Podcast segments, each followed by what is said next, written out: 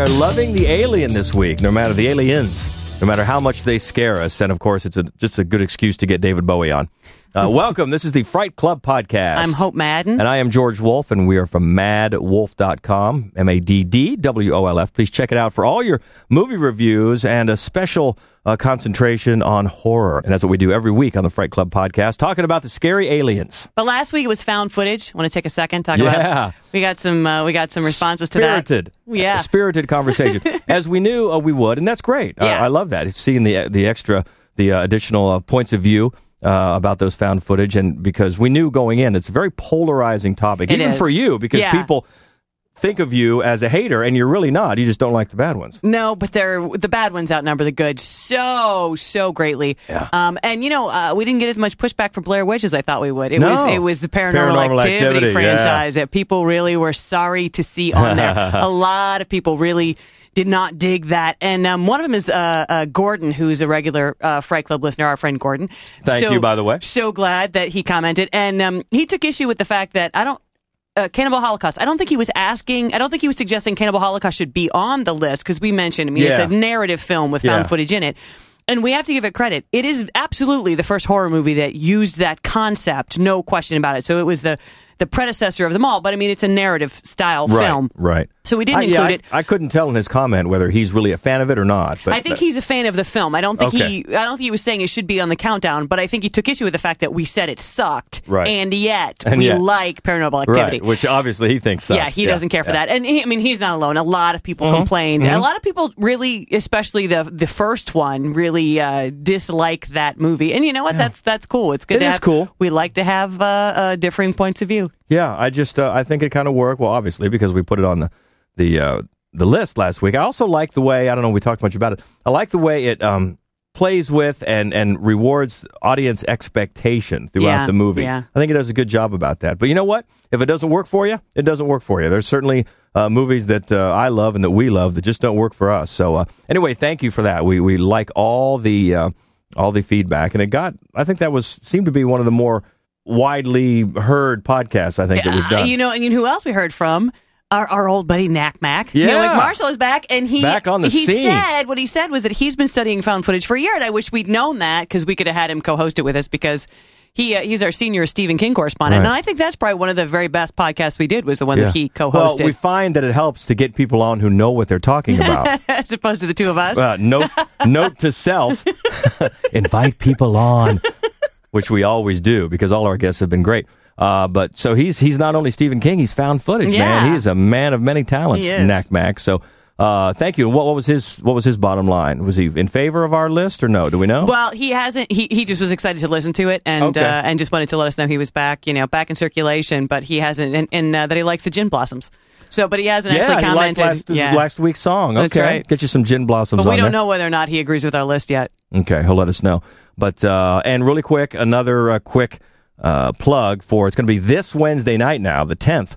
Uh, is our next Fright Club live edition. We are going to go to the school dance of horror and screen the loved ones. That's So- right. We're yeah. Mm-hmm. going to do a live podcast, count down the, the five best school dance related horror films, and then watch the loved ones. Yeah, so I think you can guess. One of my very There's probably going to be a real tug of war at the top to see which comes out at top. But uh, we don't even know yet. At least I don't.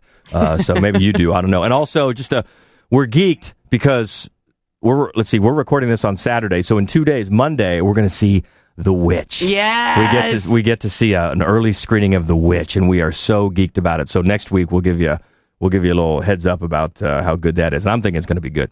That's all. That's all in the pipeline. Plus, we're excited to um, join our senior Aussie correspondent Corey Metcalf. We're going to be on his triple cast, and we're going to talk about the new movie Deadpool. That's right. So Which we just saw, and he's seen it, right? Yeah, yeah. Uh, so we're going to talk about Deadpool, and that's going to be out on his triple cast next week, or I, I'm not positive when it's All right. when it's gonna, but I'm sure he'll let us know. Yeah. He's also on Golden Spiral Media, Yeah. the the lovely people who host our podcast. Yeah, so all that coming up. We appreciate you checking it out and everybody that hosts with us and invites us to host. So it's just a big love fest, is what it is. As it is this week with the aliens, and we've got a couple that uh, deserve mention because we like them very much, but we didn't consider them horror movies. That's right. Even though one of them scared the living pants off our son when we let him watch it. And that was just poor parenting, I think. But was, was. Signs. Signs is a great movie. It is a great movie. And it's spooky, but it's just not it's not a horror film, Right. you know, to my mind. And then the other one, which is is pretty definitely not a horror film, but I just love, is Attack the Block. If you Yeah. haven't seen Attack the Block, you need to look it up. Plus, uh, you've seen, even if you don't know it, you've seen one of the stars of it because one of the stars of Attack the Block is starring in the new Star Wars as Finn. That's right. He's the runaway stormtrooper. And, and, and he's so good in Attack the Block. He's and he's so, so, good. totally oh, different. Yeah, he is. He's got that thick, thick Cockney type accent. Yeah, well, he's also like, he's he's brooding Yeah, and gang- angry. he's like a gang member. Yeah, They've got a he's- yeah. neighborhood gang yeah, that is he's fighting so off- good. And Nick Frost is in it, which is always welcome. Yeah. Yeah. Attack the Block is a great yeah, if movie. you don't know anything about it, so the aliens come to a British neighborhood, uh, and uh, Finn, I forget his name. I'm sorry, John Boy Boy Boy- Boyeo? Boyer or something like that. Uh, apologies. Uh, he's part of a like a neighborhood gang, and he fights them off. Yeah. and it's awesome. It is. It's Uh, just a great movie. yeah, it's so- so, clever and fun. Yeah, but not neither one of those really horror movies, but they're alien movies that we love. So we just want to throw that out there. But let's get to the meat of it. Let's get to uh, loving the aliens, the ones that we do love, and this one uh, will start at number five. One that we've talked about a little bit before. Uh, it's from 2007. Oh, I know we've talked about this with a NACMAC because Yeah. it's a Stephen King adaptation, and it's The Mist. What's going on? It's death. Something in the mist! Shut the doors! Shut the doors! It is time to take sides. Read the good book. It calls for blood. Promise you won't let the monsters get me.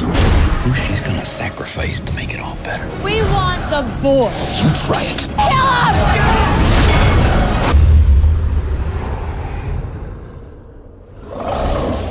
One of the great recent creature features. I mean, they are Yeah. really hard to do a creature feature, and man, this one does it well. And you know, that's it's a, it's a place where you see a lot of creature features. There's alien invasion movies, and you know.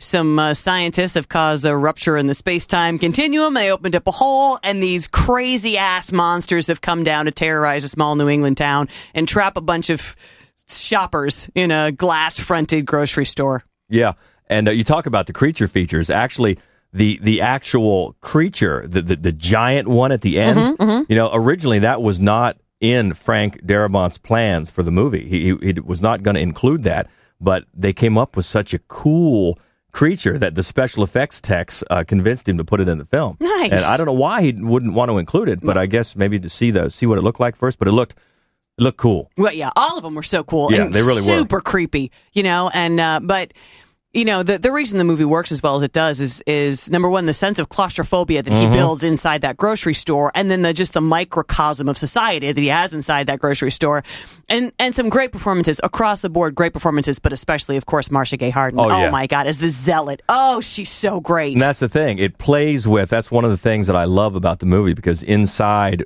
the the market there, when they're trapped, it really starts playing with ideas of fanaticism and zealotry. Oh, yeah. and things like that. And she is just great. She's great anyway. She is. She She's always good. But it's interesting because uh, uh, apparently Stephen King uh, got the uh, idea for the book. Uh, because he was in a market in Maine, of course, and he noticed that the front window was made of plate glass, and he just wondered what would happen if giant insects flew into it. and then it's on. Yeah. You know, uh, and of course they do. And uh, yeah, so it's just funny how, you know, writers and get these ideas because my, my lord, he's put so many books. Oh, my God, You know, how do these ideas keep coming? But uh, it does. It plays with the claustrophobia really well. And uh, the fanaticism and the performances are great. And there's always, when you can't see what's out there. Yeah. You know, it could be dark, but no, this time it's the mist that Yeah. you can't see. So that makes it even scarier, especially when they send that one guy out. Oh, you know, the my first God, time, yeah. And you can't see, you can just kind of hear, and then Every you- once in a while, it's like a big tentacle or Yeah, something. Oh yeah. my god. Yeah, it's um, you know the the I, I should mention because the last time we talked about this, uh, it was it blew up on Twitter that of course we did not mention. There's a black and white version of this movie, which is really the one to see if you get the opportunity. It's Yeah. gorgeous, you know, and it, it adds to the throwback creature feature creature feature feel of the whole film. Um, but uh, for me. It's the ending. It's the ending of the movie that, as I've- mentioned before, I think is the reason why it did not do particularly well at the box office when it first came out. And at the same time, I think it's why people remember it well. It's it's a provocative ending. It's a gut punch, you know. But it, for me, just perfect.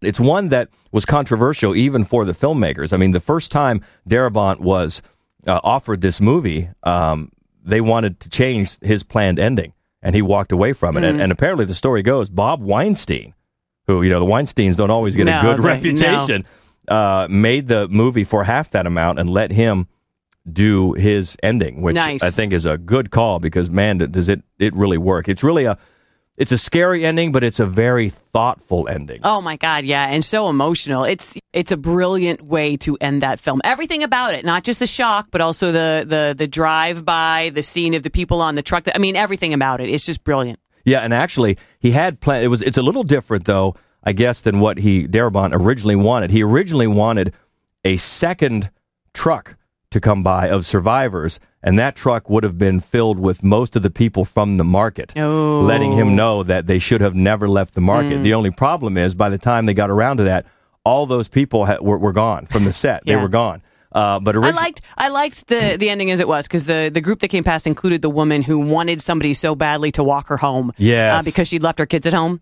The Yeah. bad mom, we like to call her, and um, you know, I uh, it it was it was a it was a very emotional film and and uh, and just a really uh, provocative way to end it. Yeah, and uh, this is another of the many movies that features the Wilhelm scream. Um, you can hear that in there. I think it's when the character of Cornell dies. Uh, there's the Wil- Wilhelm scream in there, which is always just kind of funny to me how many movies use that. And uh, and also in the very beginning, um, you see a poster on the wall of the original the original movie, The Thing. Oh, Uh, nice. is in there in the poster on the wall, which I think we may be talking about later. but uh, yeah, definitely one of the. I forget where this movie was on our list of Stephen King adaptations. I know it was on there. Yeah. I forget how high it was. It was it was pretty high. We had The Shining and one. Carrie ahead of it, I think. Yeah, it's it's a good one, and this is one that actually Stephen King says that he was generally frightened by it, which Darabont described as one of the happiest moments of his career. Oh, So, nice. Yeah, He's yeah. obviously a very big Stephen King fan. obviously since yeah. he's made his entire career just redoing his movies. But uh, but yeah, this is one that really works, and uh, definitely why we love this Alien from 2007, The Mist, and that is number five. And going up to number four is another one that we love, and we've talked about one or two times. Yeah, I think, several, I maybe. think. Uh, 2006, so much fun with aliens. It's Slither. Universal Pictures Great is sick or something. comes a film so shocking. Uh, we got a real problem here. So disgusting. Don't let him in your mouth! It will change the face of horror. For better or worse. Much worse. This was our first live Fright Club event at the Gateway Film Center with Yay, Slither. yeah, the very first right. one we did there. because it's one that you can uh, people that don't like horror movies in fact you got some friends right Yes. came that night that don't really like horror movies but hey come on it's fun it's It, fun yeah, it's, it is It is. It's Yeah. very, very fun. It's a bit gross, and it, and it's a little scary at times, more gross than scary. But it's so funny. It is so well written, uh, written and directed by James Gunn, Yeah, who yeah. of course is very famous now for having directed Guardians of the Galaxy. But at the time, um, all he'd really done, uh, he wrote the Scooby Doo movie. He wrote, he wrote the the important thing to us. He wrote the remake of Dawn of the Dead, and then of course he's got this long history with Troma, which is uh, so it's like all of those things fed into this this this film, um, which um, homages a lot of of other A B lot. B horror movies. including the uh, Troma film the toxic toxic avenger Yes, of course. brenda is watching it uh, when with, with her baby when grant comes to her house so Another good mom. exactly that's just one of the many i mean it is chock full of them you've got the uh, uh, we talked about this the last time when we ran down this movie. You've got R.J. MacReady's funeral home uh, in the street, and that is, is of course Kurt Russell's character in the thing. You've got there's, just a ton. You uh, you can you can look them up easy, but I mean there there's a ton of them, which just shows you how much of an homage it is, and how much of that spirit went into this movie. Oh yeah, well for me the main the main one that it very obviously uh, uh, pays tribute to is a, a B '80s movie called Night of the Creeps, which is another Yeah. alien invasion film where slugs, you know, turn people into into uh, zombies.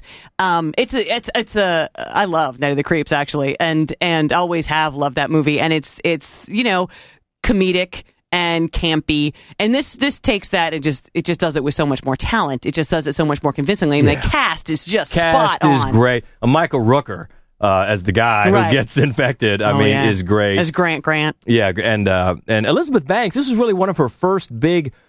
You know, uh, she had some other small roles, Yeah. but this one really kind of propelled her a little bit. I think. and of course nathan fillion Nathan Fillion. Yeah, who was awesome.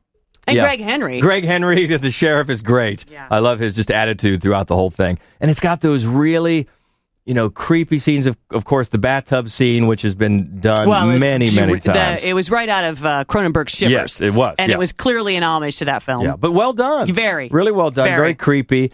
You know, all the all the uh, ways the different slugs, you know, might uh, might infect you. That great big. Remember the one, the, The woman, womb woman. Yeah, Yeah. who couldn't She's stop so eating. hungry. Yeah. Oh, my God. Oh yeah, but still, it kept its fun about it. Yeah, it. very. Yeah. Oh my God, very, very Yeah. fun, very funny. And of course, it's got a couple of just a couple of big cameos. Uh, the director James Gunn is a teacher at Starla's School. He's in there, and Rob Zombie's there. He, uh, He's his- the doctor on the phone. on the phone. Yeah. yeah, he's the voice of Doctor Carl. Uh, so there's there's just one of those movies where you can see it so many times and just keep looking for things. Yeah, it's true. Yeah, yeah, and that's uh, and it's got also it has a post credits scene. It does. Yeah. Did we talk about that before? I don't know. Ah, mm, I don't know. That shows the uh, the cat getting possessed by the last surviving creature, uh, and uh, it actually in the early draft of the movie that was meant to happen to Bill uh, after the Grant creature gets destroyed, and uh, Starla sees the resulting wound later, and then prompting her to shoot Bill to death. That was Oh. yeah, yeah. That would have made everybody Yeah, sad yeah. because you just want them to get together. You do. So uh, I think they made the right call uh, that it was going to be uh, getting cat. The cat. Yeah, it's always the cat. Uh, but uh, that's it's it's funny how those things can change. You know, they the you, you can look up uh, like we talked about last week uh, the alternate endings of movies. But you know, they go through different stages, diff- different drafts to get to the one that they like. And I think they I think they made the right call there. Oh yeah, I love this movie. Um, it's it's just one of the most fun horror movies I think that you can watch. It's just it's I just love this movie. Yeah, because I think that's a that's a tough balance to strike correctly. I think so too. It really is. Uh, because, first of all, being funny is so hard. To do it right, especially and to mix it with scares and thrills, is a really tough line to toe. Mm-hmm. Yeah.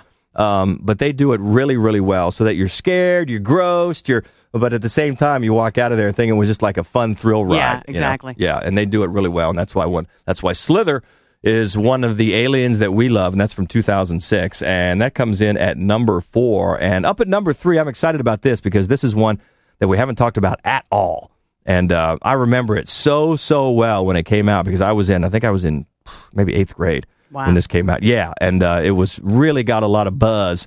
Um, and it's the remake of Invasion of the Body Snatchers from 1978. Elizabeth, wake up! Get you when you sleep! Sit up! Invasion of the Body Snatchers. It's got no detail, no character. It's unformed. All of a sudden, they're growing like parasites. Is it contagious? People are being duplicated. How do you know my name? Invasion of the Body Snatchers. Help! Help! They're coming! You're next! Here they are! They're already here! Come! You're next! They're coming! You know, one of the many things that jumps out about this movie, first of all, it was directed by Philip Kaufman, Right, who's got a heck of a resume. not- especially as a writer. as a writer and a director. I mean, he wrote screenplays for uh, Raiders of the Lost Ark, uh, The Right Stuff. Yeah. Uh, he directed things like Henry and June. Yeah. I mean, just just look him up. He's got a long and storied uh, career Yeah. as both a writer and the director. Not everything great, but he's done some really, really good work. And and this is among among the uh, the, the entries in his resume that really stands out. And of course, it's the the uh, remake. Uh, and I forget the year the original one came out. 1956, It's the maybe. fifties, yeah, the fifties, uh, somewhere about Yeah, about 1956. yeah, about the body snatchers. But uh, in 1978, of course, Do- Donald Sutherland and his fro. That's right. That's right. And actually, uh, they set his hair on curlers. They wanted him to look the way he looked in um, "Don't Look Back." Don't look now. Don't sorry, I Don't knew that that Now, wasn't yeah. right. Yeah, don't look now. Mhm. They they liked the way Well, he, he looked in that film. He yeah, does. and so they set his hair on curlers so he'd have the same curly hair, which kills me. I don't know why that seemed appropriate, but it did. I think uh, a great little um callback uh, to the first one is remember when they're in the car when uh, Sutherland and uh, Brooke, Yeah, Brooke Kevin Adams. McCarthy. Yeah, when Brooke Adams are in the Yeah. car, Kevin McCarthy, who was starred in the original Yeah. one, comes up as a homeless man. Pound, in fact, you hear it on the trailer that we played, um, pounding on the uh, on the window, Mm-hmm. saying, "You're next, you're next." And it's funny when he was rehearsing that. They filmed it in San Francisco. And when he was rehearsing that scene, a, a homeless man recognized him and just walked past and said the first one was better. nice, nice. But uh, you know, Kevin McCarthy, if you don't know him, you recognize his face. Oh, he's yeah, he's he's one of those everything. guys, been in everything. Um, and it, was- I think it's a great way, I think, to bridge the two movies. uh, and it was so cool of him to do that because it's, it's very effective. It is. You know, the way Yeah. he's screaming, Yeah. "You're next! They're already here!" Oh, and they yeah. go off down the street. It's great. Yeah, it's uh, yeah, it's absolutely great. There are a lot of weird cameos in this one. Um, Robert Duvall on the swing set as a priest, which they never really explain, like ever. You're just like, why is he on the swing set as a priest? Well, and actually, and actually, he just happened to apparently he happened to be in San Francisco at the time, and he shot that scene for free. Nice. Apparently, because he had worked with um, he had worked with Philip Kaufman before, and it just was it was in the area. And actually, Philip Kaufman uh, has a cameo. He Yes. plays he plays an impatient man rapping on the window of a phone booth that Donald Sutherland is occupied. So that's Ah. that's the director. So yeah, there's a bunch of them in there, uh, which is fun. And and I guess a, a cameo that just you just hear um, is the, the the homeless banjo guy. Yeah. his his banjo playing was actually performed by Jerry Garcia. Wow. Yeah, of course, San Francisco. I was going to say he Yeah. might have really just been sitting on the street playing the banjo, and they just filmed Jerry. around him. Maybe that was Jerry. but uh, yeah, it's very, very effective. I mean, it ratchets up the tension about the pod people, uh, especially when you see them, like when, uh, um, so, well, when anybody, anybody really, but I'm thinking specifically when Sutherland falls asleep there, and then you just see it come out of the ground Yeah. and starts ra- wrapping Yeah. around his hand. Yeah, and and so what they did with the original was they really played on Cold War fears, you know, um, of Yeah. not necessarily just of sort of the Russians or the communist threat, but also maybe internally of like McCarthyism, and I mean they just And conformity. right. And in the seventies, you know, we had a lot of the same kind of issues, although they were more focused internally, and it was a good time for the film to be remade, and they did a brilliant job of it. The cast is just remarkable, and they, there is some really, I think. Insightful casting, like Leonard Nimoy playing somebody who would soon have no feelings whatsoever, you know. And then Jeff Goldblum is Yeah. just the effortless weirdo. Jeff Goldblum is oh, geez, he's just great. He's a great choice for anything, I think. And Yeah. of course, Veronica Cartwright, Yes. who screams well She when an alien well. shocks her. Yeah, she, that's the good thing about her uh, her character, and we'll talk about her, of course, a little bit later. What? But um, it's funny too because one of the things that made her so scared, at, uh, only the director Kaufman, the writer, and Donald Sutherland knew how it was going to end. Uh, they did not tell her specifically that uh, Sutherland's character, spoiler alert, uh, was going to become an alien. So when they when they filmed that ending in front of the San Francisco City Hall, uh, and it became uh, very obvious that's how it was going to end, that her reaction was very very authentic because she didn't know, Right. Which is you know directors do that a lot and with good reason, uh, but boy, you can really tell when it works like that. Yeah. That creepy face that he makes when he points, oh, that creepy face. Yeah. Uh, my uh, our senior evil twin correspondent, my sister Joy, she does that perfectly. She does a, a perfect imitation of that. Really? Yes. Yeah, and so this one came out about 20 years or so after the original, and then they uh, they tried it again. They dressed it up uh, a little bit in 2007 with Nicole Kidman and Daniel Craig called The Invasion. Yeah, which was which was pretty much panned. I, I didn't see it. Did you? No, it was no. Nobody seemed to care for it, and uh, we didn't bother with it. But I mean, the this concept, you know, almost identical, has been really very popular in horror movies. And one of my favorites is The Faculty, right, with Jon Stewart and Bebe Neuwirth, and that's it's, Yeah. it's really It's fun. quite good, Yeah. and it's basically the same. It's basically the same idea. You know- also, other ones that are very along a similar line, They Live, which yeah, Roddy, Roddy, Roddy yeah. Piper. Yeah. Society. I'm not. a lot- I don't know. A lot of people saw Society, but it uh, it's it's pretty it's pretty decent for a really campy '80s horror movie. And then the stuff, which is just my. I mean, my own personal. It's bad. It's terrible. But I love La- Larry Cohen films. So Yeah, and it's I, I think I, I think you're right about those points about uh, when certain movies are ripe to be remade because of what's going on in society, Yeah. which is really a, a, a- one of the very one of the many cool things about horror movies. They all the good ones always seem to mirror Yeah. what what is happening in society, maybe politically or socially, um, because they read they feed on whatever the fears are of the Social time. anxieties of yeah. the time, I said. Yeah, absolutely. very much so. Yeah. yeah, and this one does that. 1978, the remake of Invasion of the Body Snatchers, and that is number three, which uh, moves us up to uh, ooh, the last two, and they're goodies. And uh, we've talked about this one uh, at least a few times. Yeah. From 1982, another remake. It's The Thing. I know I'm human. Some of you are still human. This thing doesn't want to show itself. It wants to hide inside an imitation. It'll fight if it has to, but it's vulnerable out in the open. If it takes us over, then it has no more enemies. Nobody left to kill it. And then it's won. You guys gonna listen to Gary? He can beat one of those things!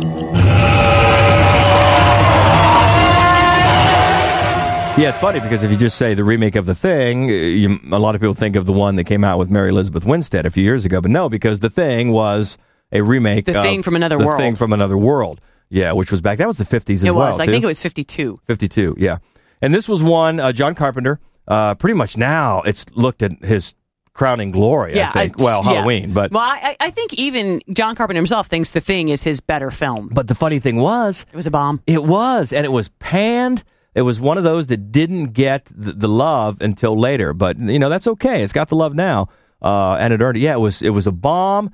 Uh, I think we we mentioned the last time it came out on the same day, maybe as uh, I think Blade Runner. Oh. Uh, E.T. was out at the time. Oh, yeah. You know, so not many people went to this, and it, but the, the the critics were were awful. Yeah. those darn critics. Those darn critics. But as it's just, it has just grown in stature, not only for the special effects, which okay, you look at them now, but but even so, uh, I still love 'em. They I are. do. I still love them. But at the time, there were such such groundbreaking Yeah. special effects, and it does such a great. Um, it uses the claustrophobia so well, and it uh, the devices of you just it just lets you see enough, but you still don't know who is a human and who isn't. You Yeah. just see shadows, Oh, and you yeah. don't know who's in who got the cat.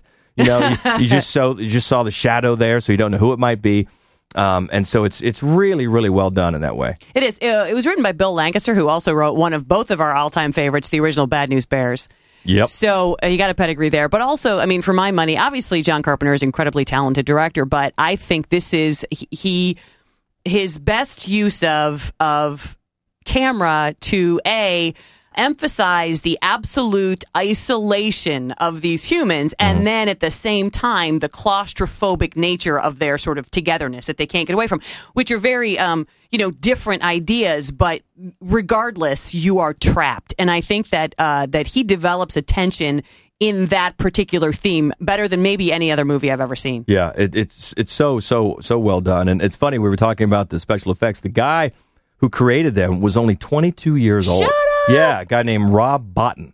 Uh, Yeah. was only 22 years old Wow. when he started the when he started the project, and it just it just became such such so groundbreaking. Not only then, but it's looked as we said, it's looked back on as as just really an incredible use of of uh, the special effects, especially when you know because it turns into it can turn into anything. Yeah. and then when the spider legs come out, and, Yeah. oh, and it has a human face. You just you know just inside the compound Yeah. with all the facial hair you know you got it's just uh, you know and it's so so masculine with all of these you know ra- ramped up hostilities and Yeah. and just you know cowardice and and Keith David and it's just you know it's it's just so volatile and and nasty um it's just terrifying it's just a, it's a really incredibly well put together really really tense horror film Yeah, and um, you know, the, with the X Files just getting uh, rebooted, you remember that there's an episode called Ice back in '93, which is a direct homage homage Yeah. to this movie, uh, which you can see, especially in the, in the X Files movie too. They end up in about in a Yeah. compound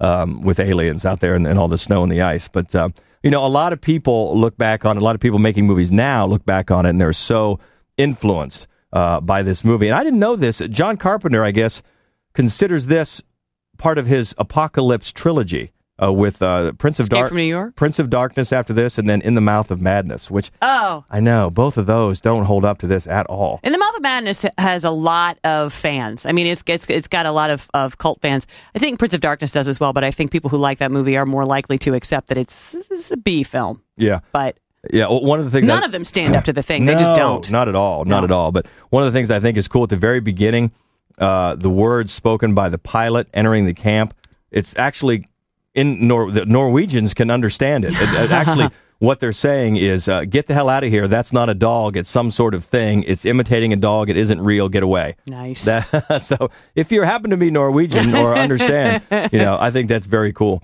Um, and one, that's one of the things I like too about the remake with Mary Elizabeth Winstead. Yeah. That when they use the dog at the very end, yeah, you which realize, lets you realize, it's a prequel. it's a Yeah. prequel.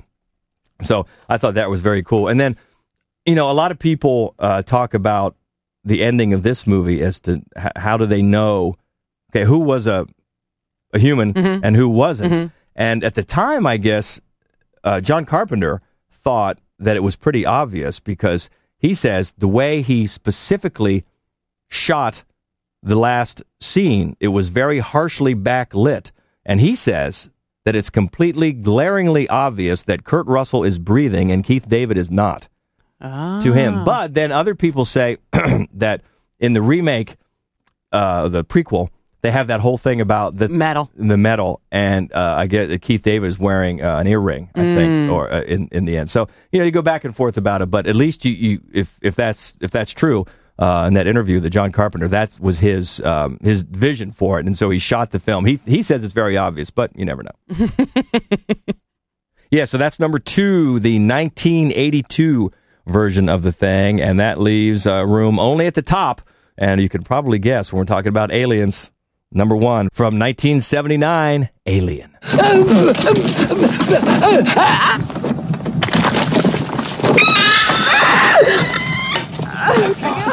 Oh, God! No, no, no! Don't touch it! Don't touch it!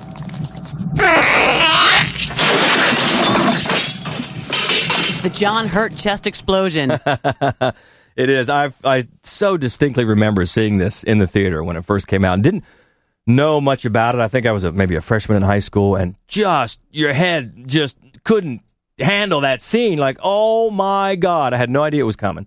You yeah. Wow. absolutely. You know, as the film has aged, there are some films where you've got the one oh my god moment, and then you realize ten years later that's really all the movie has. But this is just an impeccably crafted. Really haunted house movie, to be honest, you know, and and the more you look at just every detail in the craft and in the the planet with the eggs and just everything about it is so perfect. The eggs, yeah, and it's funny you bring up. Well, everybody does when you talk about this movie, the chest bursting scene.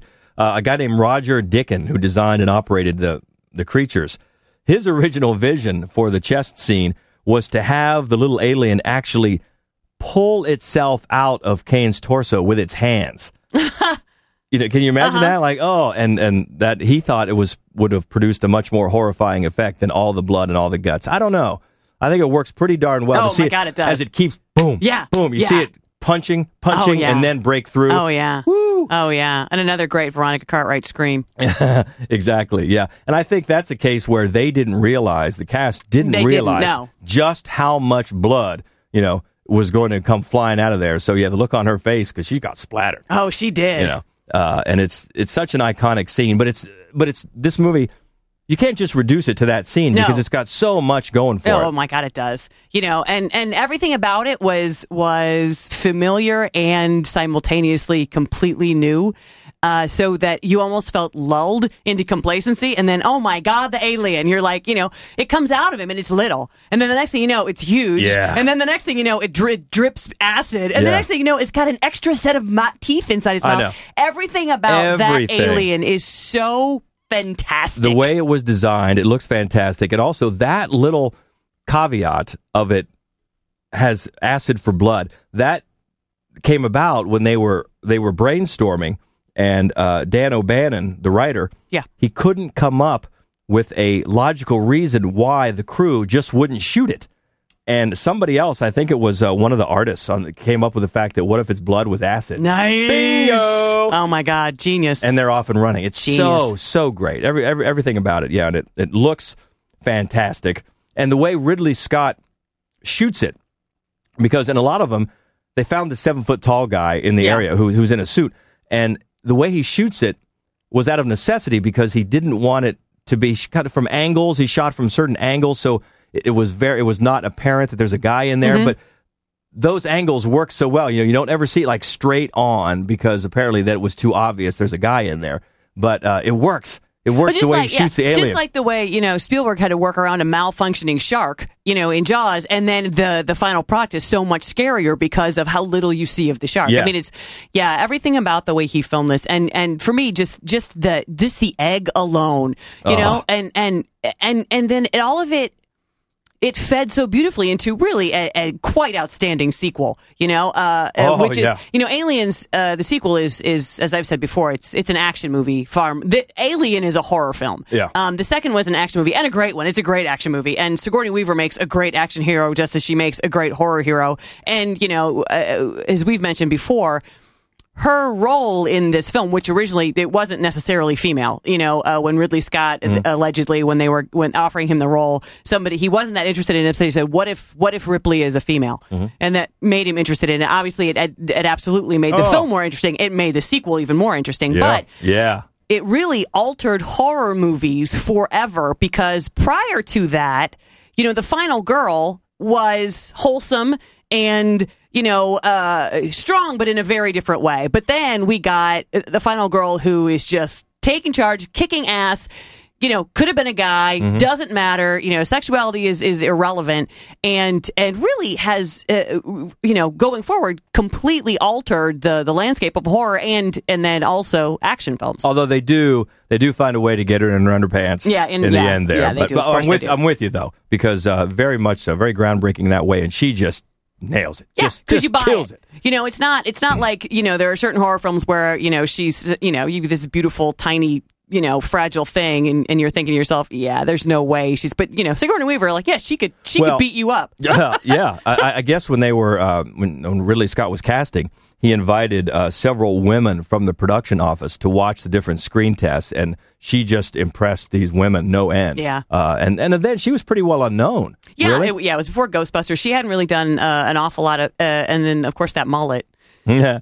Uh, but she just has such a presence about she it, does. and you totally believe it when she takes charge. Because you know when when Ash disobeys her order, Yeah. you know, to let them on the ship, and she's got you know it just slowly builds like what what are you doing, and then it just goes, and she Mhm. takes more charge. Yeah. Because when Dallas is off the ship, she's in charge. Yeah. Yeah. And uh, oh, it, it, it, it's so cool. And uh, you brought up the um, the uh, eggs, the egg chamber, Yeah, yeah, and, and you'll like this. The uh, the laser lights that are used in the egg chamber there, they were borrowed from the Who. Nice. They were testing out lasers for their stage show in, in the sound stage next door. So That's awesome. all you need was uh, Roger Daltrey's Wilhelm scream there. that would have worked. But yeah, the egg was so cool. Even on the movie poster. Oh Like, my god, the egg was so awesome, that? and plus Yeah. the the tagline in space, no one Oh. can hear you scream. One of yeah, the it best. was just one of the absolute best genius, ever. just yeah. genius. Everything about it, and uh, it's it's just so so holds up because you're right. It's like a like a haunted house type of monster type Mm-hmm. of thing because you've got the claustrophobia angle, and then you know when you at the the extra ending where then she thinks she's alone, she thinks, and then you see it move. Oh, you know, yeah. uh, and she has to just strap herself. It's just yeah, just just great, It just is. great. It's awesome. And uh, and yeah, and uh, I'm with you on the second one uh, being not a horror movie. I mean, you'll find people that will argue for it being a horror movie, and okay, Sure, if- if- no, yeah. but it's absolutely an action. I don't think movie. it It's a great It's a action great, movie. Great. It is one of my. It might be my favorite action film. It is Um, so so good, but I I'm with you on that. This one is more of a horror movie, so this is what uh, this is why we'll stick it at number one in uh, "Loving the Alien" podcast countdown uh, from 1979. It is Alien, but what do you think? If you think uh, Aliens uh, deserves it up there, let us know. Hit us up on Twitter as always. An easy way. Uh, M Can I tell you which one they're going to be mad about? Uh, I'm going to predict it. All right. The Blob. The Blob. Okay. Going to be mad about the Blob. That's my guess. All right. All right. Well, we'll see. Uh, M A D D W O L F, MaddWolf on Twitter. Uh, our Facebook page is MaddWolf Columbus on Facebook. And of course, uh, Golden Spiral Media, uh, like we say, the fine folks that, uh, that host it. And you can also catch a lot of our reviews and a lot of horror stuff on screenrelish.com. That's right. Right at this minute, in fact, I did the Saturday Screamer this week, and it's Bubba Ho-Tep, Ruby Bruce, and actually I did it last week too with Alleluia, a great Belgian horror Oh, movie. You know yeah. how we love Belgian horror. Yeah, but H- Bubba Ho-Tep, um, Groovy Bruce Campbell, a little something for the ladies. Southbound. I got a review of the horror Oh, film yeah. Southbound up there this week. So yeah, go to go to screenrelish.com and check it out. Yeah, and we will next week. We'll give you a little heads up on how we like The Witch because we're going to see that on Monday. And Actually, uh, we're going to do a podcast on witches two weeks out. okay, Yeah, best right. witches horror movies. If you have some thoughts, let us know. on witches. Yeah. Yeah, okay. And uh, as always, if you're in the area on Wednesday, the 10th, please stop by. We'll be at the Gateway Film Center right on High Street, Ohio State University campus. We get underway with a with a uh, happy hour in the bar there uh, about 6:30. Have a few pops and uh, then head in about 7:30 uh, to do the podcast. Record that live with an audience. Audiences are always great. Uh, so come on out and join the fun there, and then we'll show the loved ones after we get done counting down our school dance horror, and that's on Wednesday the 10th. Yeah, come on, out. it'll be fun. All right, so we look forward to that. Until then, I'm George Wolf. I'm Hope Madden. And this is the Fright Club Podcast. Stay frightful, my friends.